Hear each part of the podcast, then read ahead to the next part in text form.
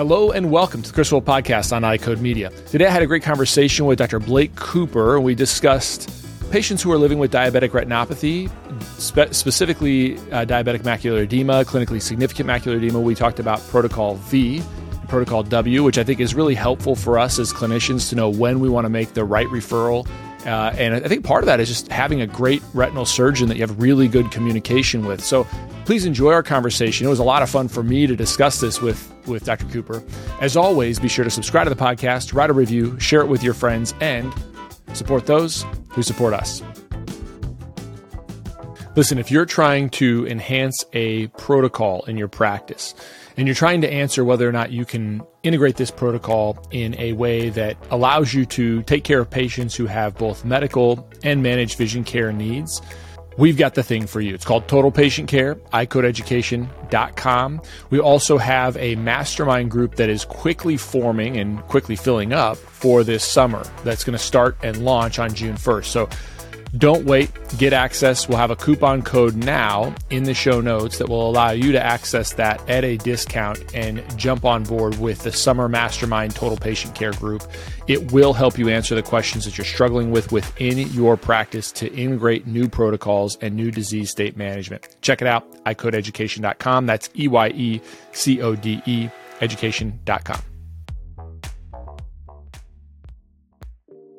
One of the challenging things with patients is that when they invest in a really high quality pair of glasses and customized lenses, occasionally it can be difficult to keep those lenses clean, scratch free, and smudge free. Now, we have the ability with Crizal Sapphire HR lenses to offer our patients a best in class anti reflective coating that is also resistant to scratches, smudges, and deposits. This means that patients spend more time enjoying clear and comfortable vision and less time caring for their lenses. So remember that you can provide patients with the best in quality, best in class transparency, clarity, durability, and UV protection in a single Crizal coating. If you want to learn more about Crizal Sapphire HR, contact your Essilor account executive or visit essilorpro.com backslash Crizal.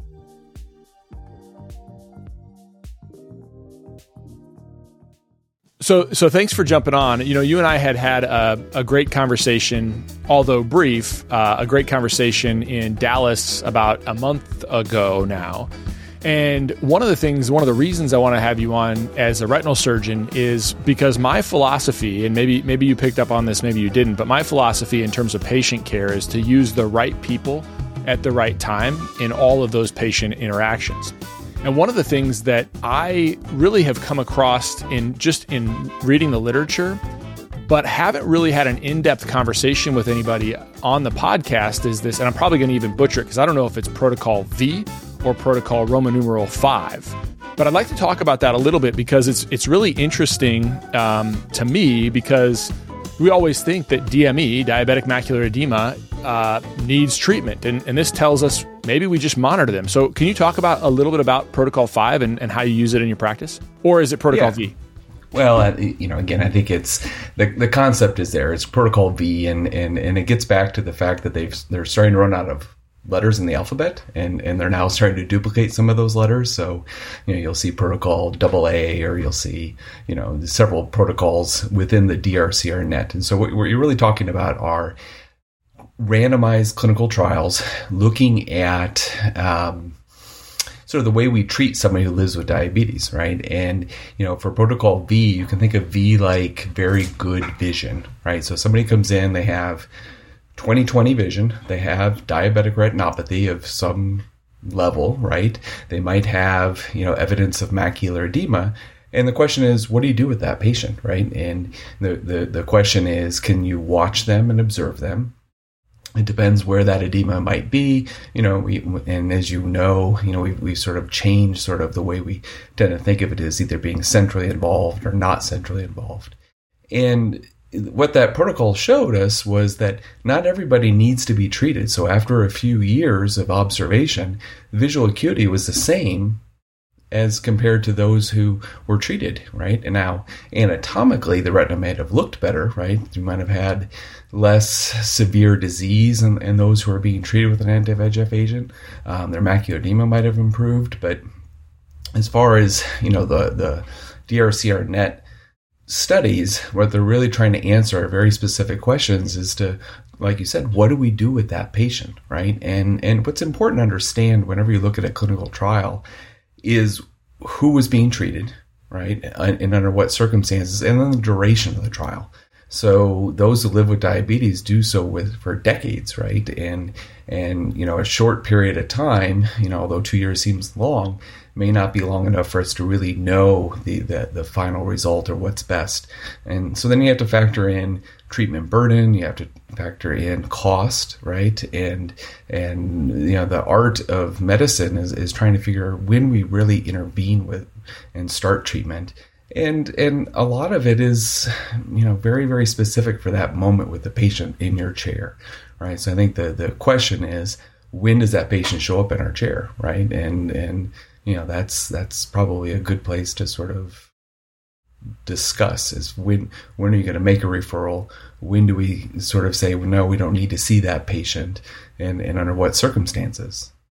Well i think that's what's really helpful with you know so so just so the audience knows um, dr cooper and i are not in the same town. We don't practice in the same town. So so we don't share patients. Um, although just my interactions with him so far would would suggest that that I would I would be completely open to sharing patients if we were a lot closer.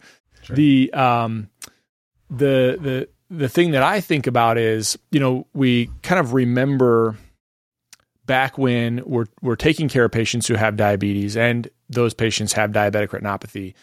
We sort of uh, rely on you know what, what we call clinically significant macular edema. And actually what's interesting about that definition to me is it was defined really previous to when we had OCT technology.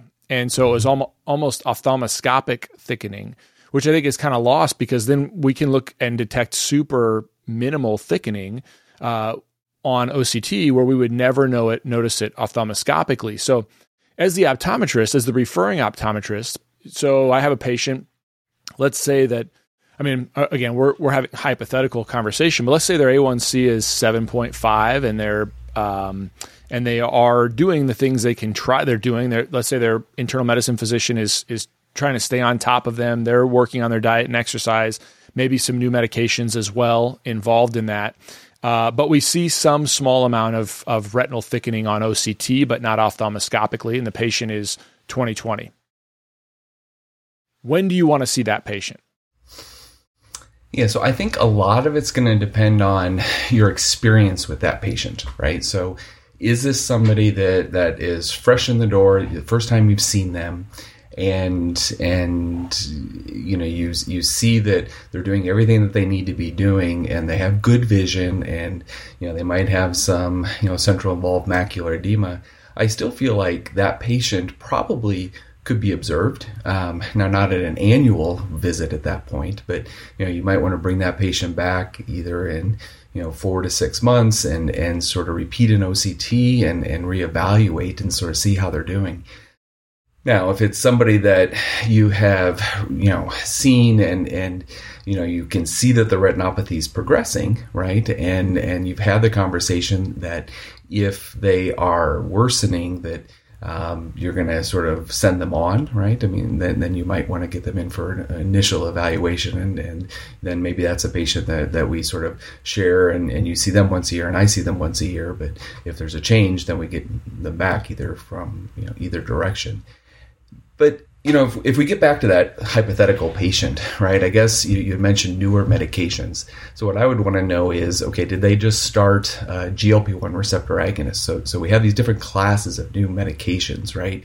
And and there's there's the the drug that we all know for weight loss that people are taking, you know, semaglutide or Ozempic, um, and you know that medication uh, when it was being studied. So all all so so if we back up a little bit, all medications for those who live with diabetes have to go through cardiovascular outcome trials and and it's it's not only to show that they're beneficial, you know, for, you know their glycemic management, but it, but it's to make sure that they're also safe uh, because years ago with with the Accord study where they tried to really have very very tight control for those who live with type 2 diabetes, they saw an increased rate of mortality, and and, and so after that, you know, the FDA really mandated these cardiovascular outcome trials, and that put a big treatment burden uh, for the, getting well, drugs pause approved.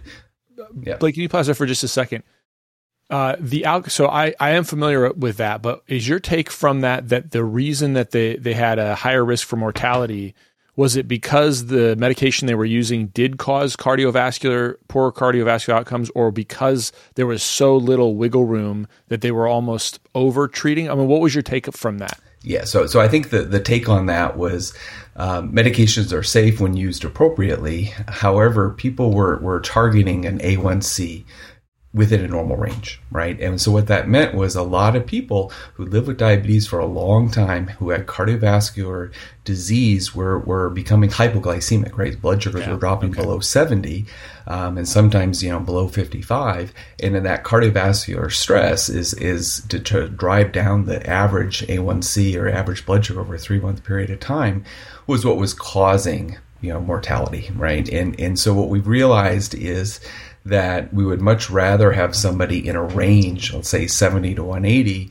you know, 70% of the time rather than a hemoglobin A1C of 7, right? So, and, and then within that, we want to make sure that the glycemic variability really is, is not fluctuating. So we don't have this, you know, huge excursions.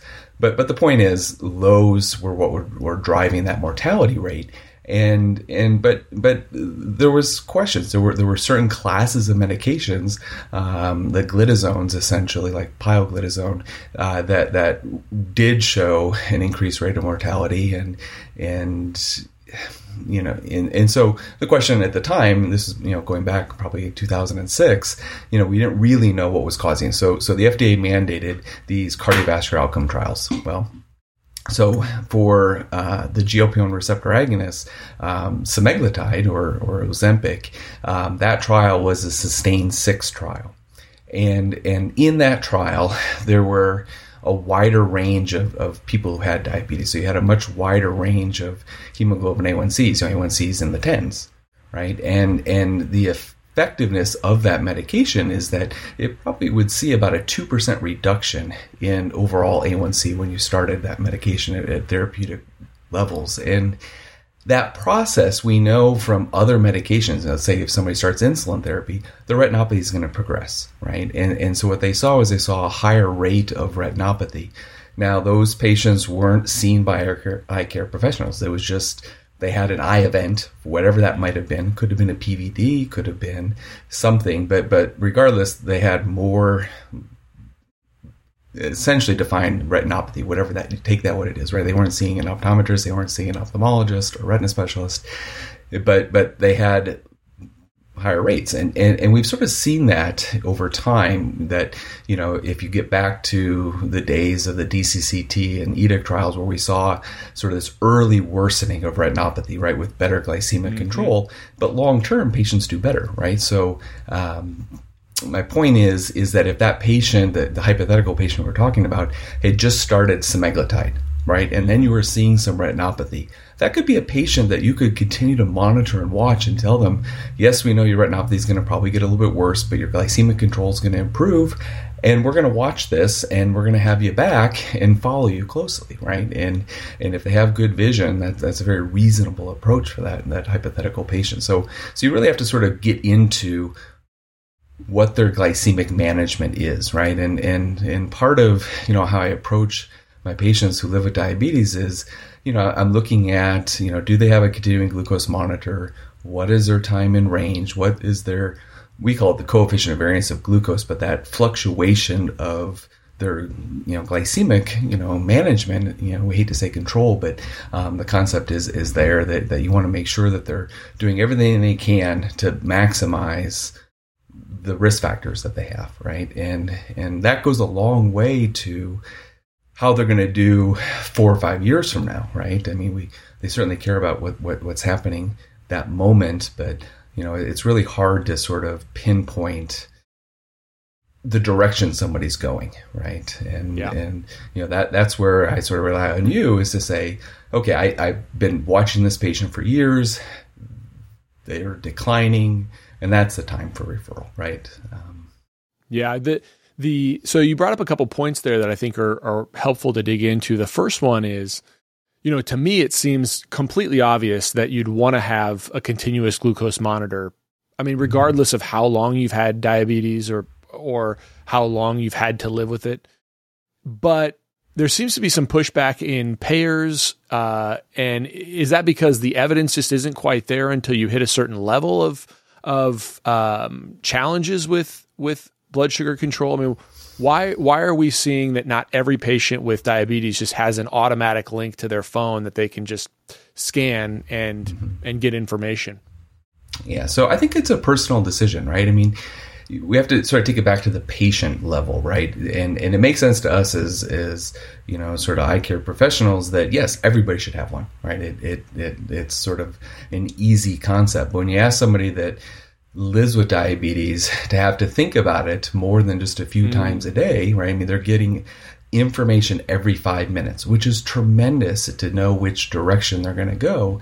But to have to have that burden um, living with it 24 7 and thinking about it, it's, it's impactful. Um, you know, sort of from a personal standpoint, uh, my oldest daughter has type one diabetes, right? And, yeah, I was hoping you'd bring so that up. Was, yeah, so she was she was diagnosed at twelve, and she's 23 now and and it's been sort of a very interesting sort of perspective i mean so i've been practicing for 20 years the first 10 years i, I cared for people with diabetes and the last 10 years i've done as well, but my my perspective I think has changed a little bit, right?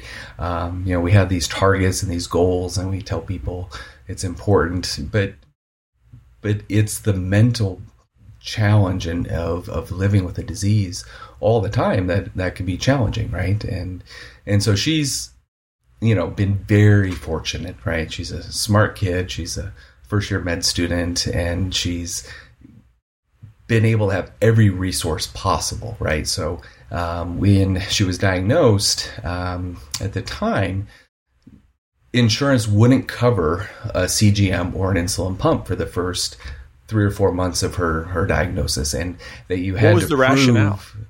Uh, okay. So I think it was so that they would get used to being able to manage diabetes with injections, right? And and understand what a basal insulin was, what what a short long term acting insulins were, how they worked, and, and and understand, you know, that portion of it, so that if their pump failed or if something else failed, it would it would uh, be important. Um, from a CGM standpoint, they wanted to prove that they were having episodes of of you know hypoglycemia that warranted that risk, right, of, of needing extra help or extra understanding. Um, and then, oftentimes, for those who live with type 1 diabetes, there's probably a, a, few months, maybe a year or two, where they're in this sort of honeymoon period where they still have some functioning beta cells, and, and, and those beta cells are still producing some insulin.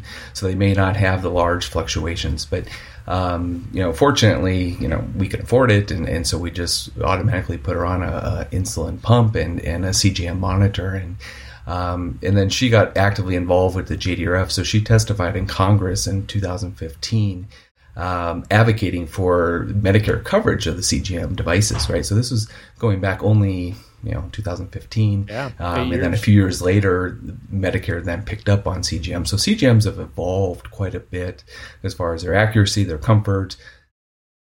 You know again um, there were there were some sensors that were very uncomfortable to wear. Um, now they've gotten smaller. Um, and and i think you know we're catching up to that right? Patients who used to use them are coming back to them um, you have you know elite athletes that are trying them to sort of try to see what happens with their you know nourishment with their blood sugars, which I sort of find humorous. But um, so I think the the the technology is there. The cost is probably coming down. Um, it's just you know insurances are, are variable right and, and not everybody is might might have insurance but they don't have the same level of coverage right yeah. which can be frustrating yeah, I think there, that's kind of another rabbit hole we could dig into a little bit. Is just is just the you know the ability to, and I think that there have been some studies on it, but it hasn't been. It's been only short term gains, but but the idea that even patients who don't have to live with diabetes or you know, like you and I, mm-hmm. could gain some insight in terms of just understanding what our blood sugar does throughout the day so that we mm-hmm. are trying to avoid some of those spikes, which is a peripheral to our conversation. But it's kind of interesting. I think I think I, I um, read something that they had like two years of data and it basically showed that initially people really paid a lot of attention to it and they would and they would prevent a lot of spikes but then over time it was was relatively ineffective at uh, patients who don't have diabetes maybe maybe i'm misremembering but uh, that was that's what I recall from it. So I wonder if that same issue occurs. Like, did it occur with your daughter when she had her her first CGM, where it was helpful a lot at first, and or and then just it didn't make much difference, or it's it's because you have to manage that condition. You have to you you can't just be like, yeah, I'm going to have a tub of ice cream tonight. You have to know that that's going to be a problem. Yeah, I mean, there's definitely a cause and effect that you can see, right? So you'll realize that you know, your glycemic challenge, whatever it be, a tub of ice cream or a plate of pasta or pizza or whatever, is going to have an issue and an effect, right? And, and then you manage it by you walk after you eat or you go for a run or you bolus before to cover the carbs you're taking. Um, and, and so you, you sort of learn a lot of that. Uh, but she's been fortunate um, that she's been sort of in this sort of closed loop system. It's it, it's it's really sort of a do-it-yourself version. So she has a insulin pump that is a patch pump. So it's there's no tubing with it. It's it's um, you know I don't know if we want to say drug companies or not, but uh, but that that pump um, connects to her CGM device, and then there's an algorithm that runs on her phone that will bolus her if she's going high and suspend insulin when she's going low, and and that process is is sort of she's been in a do-it-yourself version of that uh, for probably about five years now, um, which really takes a lot of the mental burden away from it. You still have to, you know, sort of watch what you're doing, but but you know it's it's sort of nice to wake up with a full night's rest, right? You weren't up at night chasing a low and you weren't mm. bolusing for a high. You feel better because you got, you know, a decent night's sleep and, and you start close to in range, right? So she's starting at 100 and, and from there, you know, she's had eight good hours and then she manages it as well as she, she can, right? Yeah. You know, when so there's a, a couple things that you also brought up that I think would be helpful to get your perspective on. The first was is um, you know, I always tell my patients who are living with diabetes that I can't know how challenging it is because I don't have the condition. But I but I see all these patients that that do struggle. What do you, what do you feel like is is a good builder uh, to show that you have empathy for, for your patients who are struggling with these things. Like, say it's not that patient, the hypothetical patient that I presented first, it's already doing re- everything they should do, but it's a, a patient that's sort of grumpy because they got to see you. They're grumpy because their vision is down. They're grumpy because now this is another copay. They don't they don't really want to do a whole lot anyway. I mean, do these patients come in, into your practice often? And if so, how are you building rapport with them so that they want to execute? Their uh, a strategy that helps them long term. What are your thoughts about that? Yeah, so I think there's a lot to the language we use, right? And and so, you know, I people feel like they're being graded constantly, mm. right? And and they feel like they're constantly failing when it when it comes to you know managing diabetes, right? Because you know you know we're we're sitting here with these you know target ranges that will help reduce risk for long term complications uh, but but patients, you know, as you know, who live with diabetic retinopathy could be pretty asymptomatic and have severe disease, right? And, and so they see well, so they have a hard time understanding um, that that why are they here? Why you know do they have to go see the podiatrist? Why do they have to have an endocrinologist or a nephrologist or a whatever ist, right? And and it's it's a lot of treatment burden. You know, by the time someone starts treatment for macular edema, they'll probably have 25 physician visits when you break it down over the course mm. of a mm. year, right? So that's a month Jeez. of seeing a patient, of uh, being seeing a patient, seeing a, a physician of some sort, which is overwhelming, right? So I think starting with the understanding that that you're you're there to help them manage a disease that's not manageable, right? And and to show them why it's important, right? So we have these tools in our offices, fundus cameras, OCT images. We have we have lots of things where we can sort of say this is why you're here, right? This is we're watching this, or this is getting worse, and this is something that we have hope for, we have treatment for, and and you know understanding that this could lead to visual loss, right, is is fine, but but starting with you're going to go blind if you don't do this is is different than I understand that you know this is catching up with us, and and now we have to you know try to sort of figure out a way to sort of slow it down or reverse the course, right, or or try to help improve things. Um, I think one of the hardest things about you know some of those other you know alphabet protocols, right? Whatever you want to, whichever ones you want to sort of touch on, um, you know, protocol W would be one of them, but uh, is what is it significant if, if we can reverse the stages of retinopathy, right? And and that's the part that that honestly we just don't really have an answer for, right? We have you know anti-VEGF agents that will will reduce the level of how we grade retinopathy, and and we're still working around whether or not that is is important, and and it, it certainly is important, but but trying to sort of show that there's ways to sort of reverse something that's getting worse is is very very powerful, right? And, and I think it's very motivating. You know, I mean, the, the hardest challenge you probably have, it, I would imagine, is you see somebody who you feel like needs to be referred, and you tell them, and then they don't seek out that next step, right? And yeah. and getting them, you know, to make that commitment is, is important, and and part of it is, you know, you know, you have this ability to say, I know this person and, and they can help you, as opposed to, oh, you're getting worse and, you know, sorry. Well, I never think that. I mean, the the hard the patients that in our practice. So there's I have there's three of us docs and eh, eh, all optometrists in my practice, and it seems to me that over my 15 years of practice, the ones that are challenging when they need to be referred are not the ones that are con- continually showing up in our office. You know, the ones that are following where we might be seeing them every six months, 12 months, four months, depending on what, you know, what uh, level of retinopathy they have.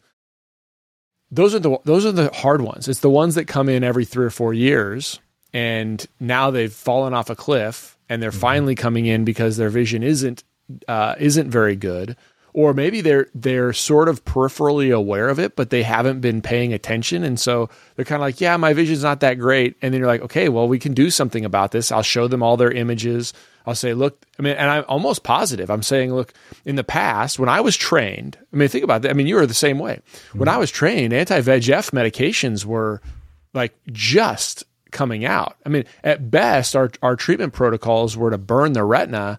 And prevent it from developing new blood vessels just by killing it, right? And and so the awesome part is we can we can prevent that, right? We don't have to do that anymore. But um but anyway, so it's just but but then they will resist. You know, so it's the patients that come in, you know, every few years and then when you those are the ones that I have the hardest time referring. It is not the patients that you know we've been watching and watching closely and and now all of a sudden they have they have a little vision loss. They have enough DME to send for treatment. And um and they're like yeah done. They get it.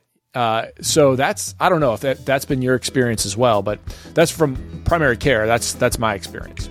Yeah, and do you feel like the the the reason for that challenge is patients understand that anti-VEGF therapy is an injection, and they fear the idea of of having an intravitreal injection, or do you feel like they just it's overwhelming and it's too much for them, and and if you can't help them with with a refractive error issue, they're gonna not move forward.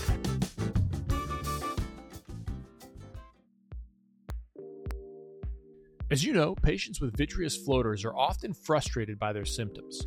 The challenge as clinicians is to offer solutions for our patients for vitreous floaters that are effective. But more often than not, the options of YAG vitreolysis and vitrectomy are not practical because the benefits don't outweigh the risks. That's where Vitreous Health from MacuHealth comes into play. Previously on the podcast, I've discussed the FLIES study with Dr. John Nolan, and the bottom line is that I can be confident prescribing this for my patients with floaters because I can tell them a large randomized placebo controlled trial found that after six months of supplementation with Vitreous Health, floaters were reduced in size by approximately 30%, and 70% of patients had an improvement in their symptoms. Vitreous Health has been great for my patients, and we really feel like we have a viable option to treat patients with vitreous floaters now that we didn't have before. If you're not utilizing Vitreous Health for your patients, reach out to your MacuHealth representative now.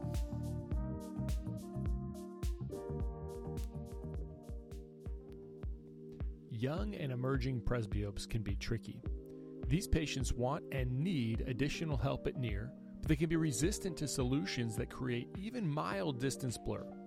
The MyDay multifocal lens has been great for our presbyopic patients. It allows those patients to transition into a multifocal more easily. We've had this lens now for long enough that we've been able to see how simple transitions can be from an adaptation standpoint from lower ad designs to higher ad designs. The MyDay multifocal material is CooperVision's softest one day hydrogel lens and features Aquaform technology combining the unique balance of high oxygen permeability with natural wettability in one material. The result is a highly breathable lens that keeps our patients' eyes looking clear, white, and healthy. So if you haven't started utilizing MyDay multifocal in your practice, I'd encourage you to reach out to your CooperVision representative to get started.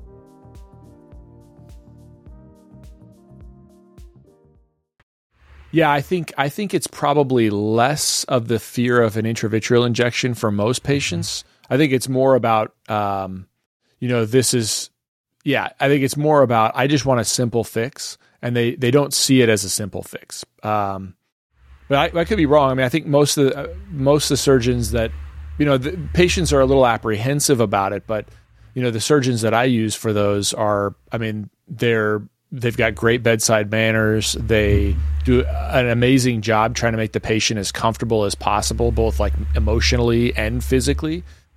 Um, but I don't know. What what do you think? Do you think that um, it's more about the fear of the intravitreal injection? I hope not. I mean, I, I, hope that you know by the time that they've been through an injection, that you know usually the response is that was it. I worried about it for nothing, or you know um, it wasn't as bad as I thought. Um, I had one lady tell me she'd rather have childbirth than go through that again. Oof. But I think that was just the mental aspect around it, like the fear of having an injection. Right? I mean, you know, I think that you're right that you know we've shifted away from we're going to use either focal or panretinal photocoagulation to prevent visual loss to we now have the ability to gain two lines of vision right so when we look at it you know with with you know laser treatment it, the outcomes were okay we're going to prevent moderate or severe visual loss mm-hmm. right as opposed to we can actually now gain vision and hopefully maintain reading and driving level of vision, right? Because you know, I, I tell my patients, you know, you're not going to be 20 years old again and see like you did when you were 2020, right? But if we can keep you 20 functional, reading, driving, maintaining employment, right? That's a huge benefit, right? And and I think that you know, treatment burden aside, patients who can move forward in their lives and be productive are going to be more engaged with with the idea. Um, I think that you know as, as, you have to tell somebody that they no longer can drive, right, because of their level of vision. Um, that's a motivating factor. I mean, the hard part about again living with diabetes is you have a lot to deal with, right? And and by the time they have severe retinopathy, usually their glycemic management is the best it's ever been. That's the most frustrating portion of this disease mm. is that you know we, we're not replacing vessels that are damaged, right? We're just trying to sort of prevent further loss of the yeah. you know structures that, that they were born with. And and you know until we get to that point where we can regenerate you know nervous tissue and you know replace vessels or, prevent you know them from really getting to that level you know we're, we're going to still be dealing with patients that lose vision. And that's very very very frustrating. You mentioned um, protocol w. Mm. um, t- let's talk about that for a second. Tell tell uh, tell me about what what that yeah so so it's sort of in the mid range of of where you know, so so they're waiting on four year data. Um, but but the concept um, with with and, and, you know again it sort of becomes alphabet soup after a while right? Um, for all these uh, protocols. But but the concept was if if um, you know there's a there's a anti-VEGF agent that had a, a, specific clinical trial that was the panorama trial and protocol W is sort of that version of that trial um, but but what it looks at is the level of retinopathy right and and you know, do you impact visual acuity by reducing level of retinopathy, right? And, and so we know that patients will progress over time, right? They, they reach a tipping point. If, if we look at, you know, the diabetes severity scale, when they hit that level, you know, 47, 53, the sort of moderate, severe, severe non-proliferative retinopathy, the risk of progressing to proliferative retinopathy within a year is, is higher. And, and those are the patients you want to prevent from developing macular edema or developing neovascularization. And, and if you can stop or halt that, reverse the stages, right? If we can see a two-step improvement, that's meaningful. And and what we've been challenged with is well, sorry, out, let me okay, let me pause you. You said two-step improvement. So what yes. what do you mean by that? So that's a great question. So so when we rate retinopathy, right, mild, moderate, severe, you mm-hmm. rate it at so you're you know, going from levels, severe to right? mild. So, so you go from let's say level 47, one step in in the reverse direction would be level 43 and then down to 35, right? So you take okay. them from moderately severe down to more towards the moderate or mild level of retinopathy, wow. right? So yeah. anatomically, they have you know less venous beading, they have less intraretinal hemorrhages, fewer microaneurysms. You look at the retina, and it doesn't look as angry, right? So yep. we're able to sort of reverse that appearance, and it's good for what we see, right? But what's it do for their vision, right? So Protocol W said doesn't do much, right? And yeah. and patients can have this intravitreal injection and the treatment burden, but it, in the end, after a couple years, vision was unchanged right? And yeah. that's not surprising, right? If we really think about it, um, it takes years or decades to develop retinopathy. So I think we're realizing that a lot of these studies need longer follow up, right? And and and the challenges um, with that is that we're doing better managing diabetes, right? Patients are living longer they're not dying of heart failure because a lot of these newer classes of medications are helping with with that portion of it they're doing better with their you know blood pressure, their cholesterol levels, and and their glycemic management is improving. So so it's there's so many different factors that get into it that um, you know I usually have to sort of when I start treatment really have to sort of take a step back and say okay why am I treating this patient and how is it going to positively affect their their disease process, right? And and you know, oftentimes it may be that this is a patient even with you know when you send them in and they look like they're worsening and their level of retinopathy is severe, that we're saying we're going to watch for a while, right? And and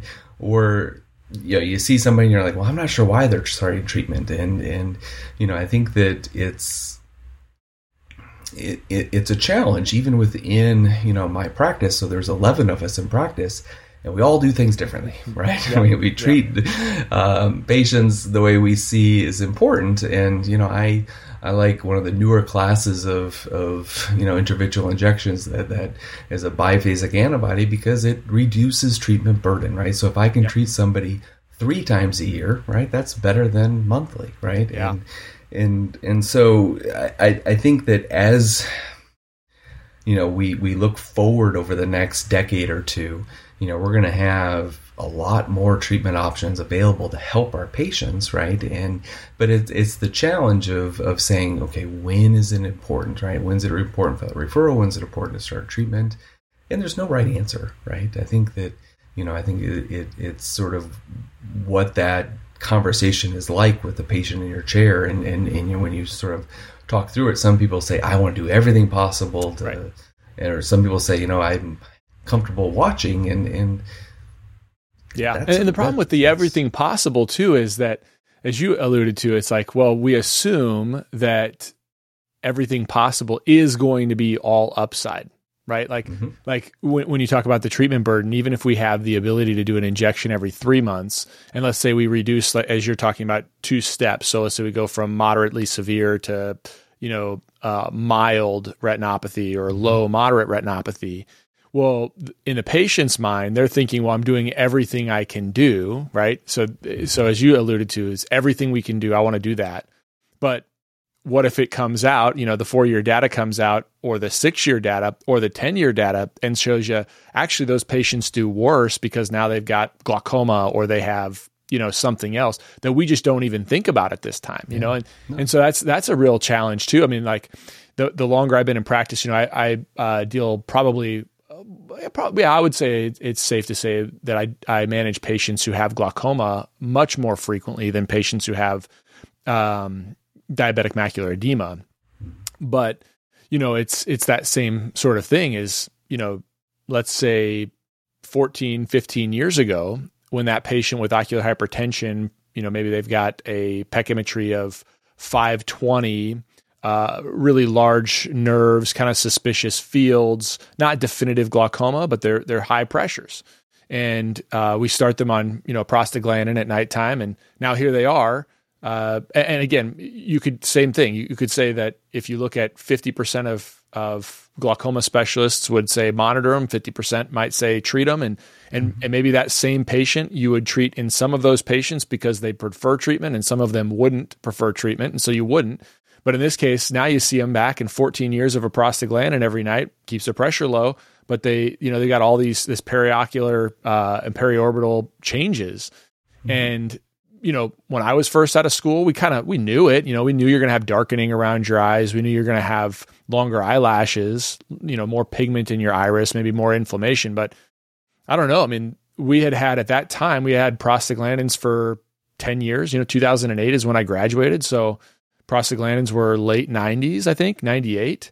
Well, now we've got them for 30 years. And really, I think it's kind of staggering. You see the effects. So, anyway, my point is, is just it's very interesting about all of those ins and outs. And it, I think that's what makes uh, practicing fun. It's what makes being a patient probably pretty challenging because they're putting our their their trust in our in our hands, and that probably does lead to some of the apprehension when we are ready to send them for other things.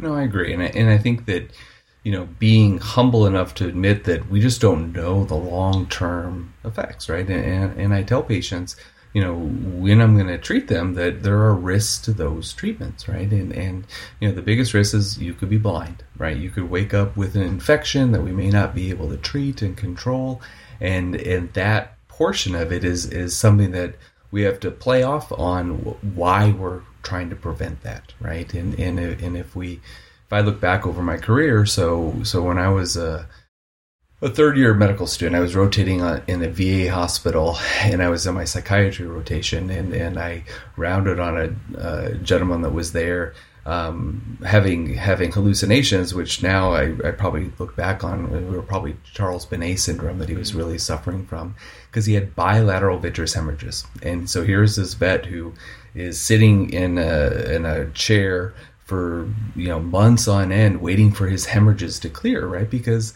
at the time with vitrectomy, you know, the, the idea was well, you had to have a, a non-clearing vitreous hemorrhage, right? And, and you had to wait. And, and that meant that you have people that were stone cold blind, right? Not able to sort of care for themselves, um, having visual hallucinations.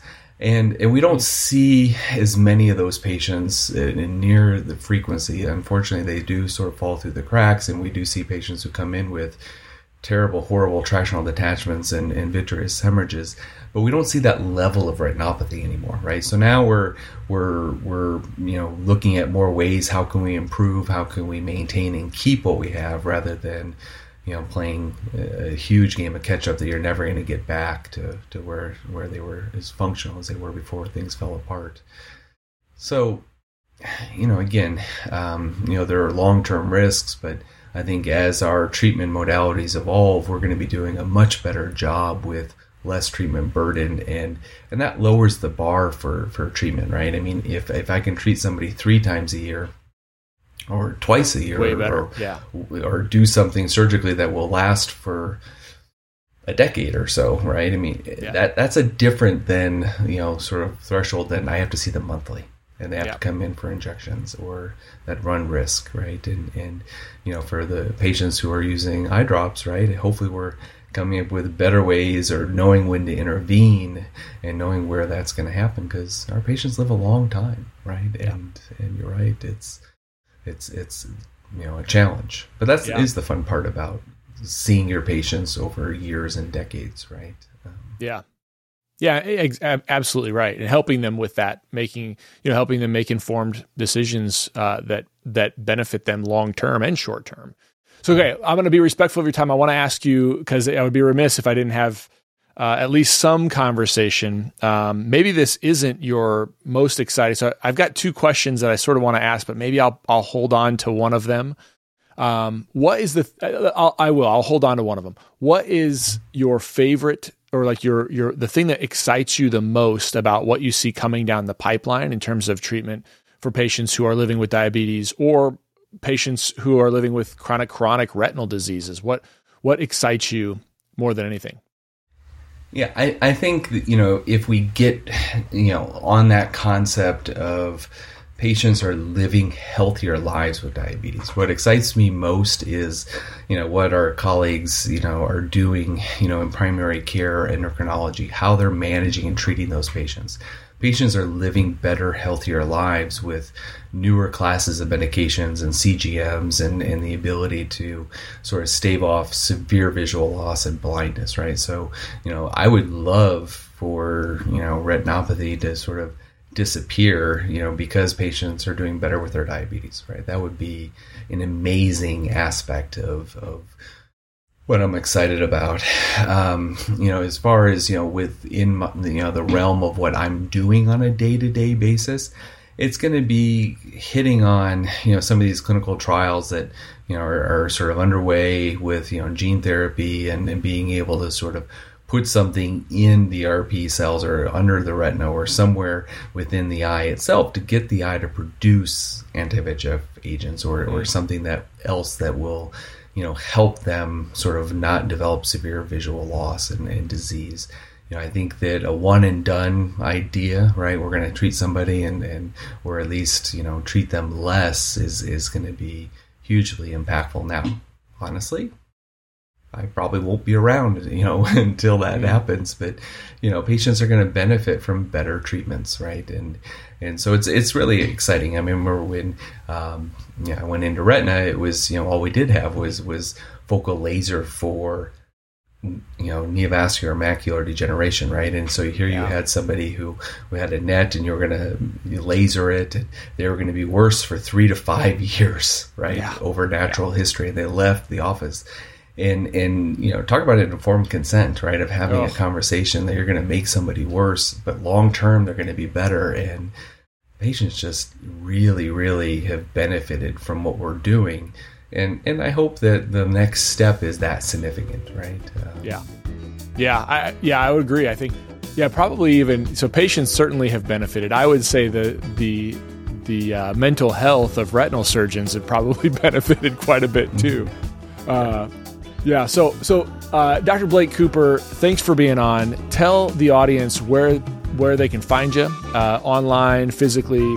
Tell us about where we can get get a hold of you. Yeah, so I am in Kansas City. Um, I'm with Retina Associates, uh, and um, if you sort of you know look up our website, you know you could you could find my practice. Um, my uh, you know I'm, I'm, easy to sort of get a hold of, you know, sort of through that that avenue. Um, but I've been in Kansas City for 20 years and I'm planning to stay here and you know care for patients who live with diabetes. So awesome. I appreciate the time, Chris. Thank you. Awesome. I appreciate it. I hope to be able to actually I might reach out to you to have you on again. This has been a great conversation. I hope sure. you're open to it. Um, so uh, thanks so much for being on. Appreciate it.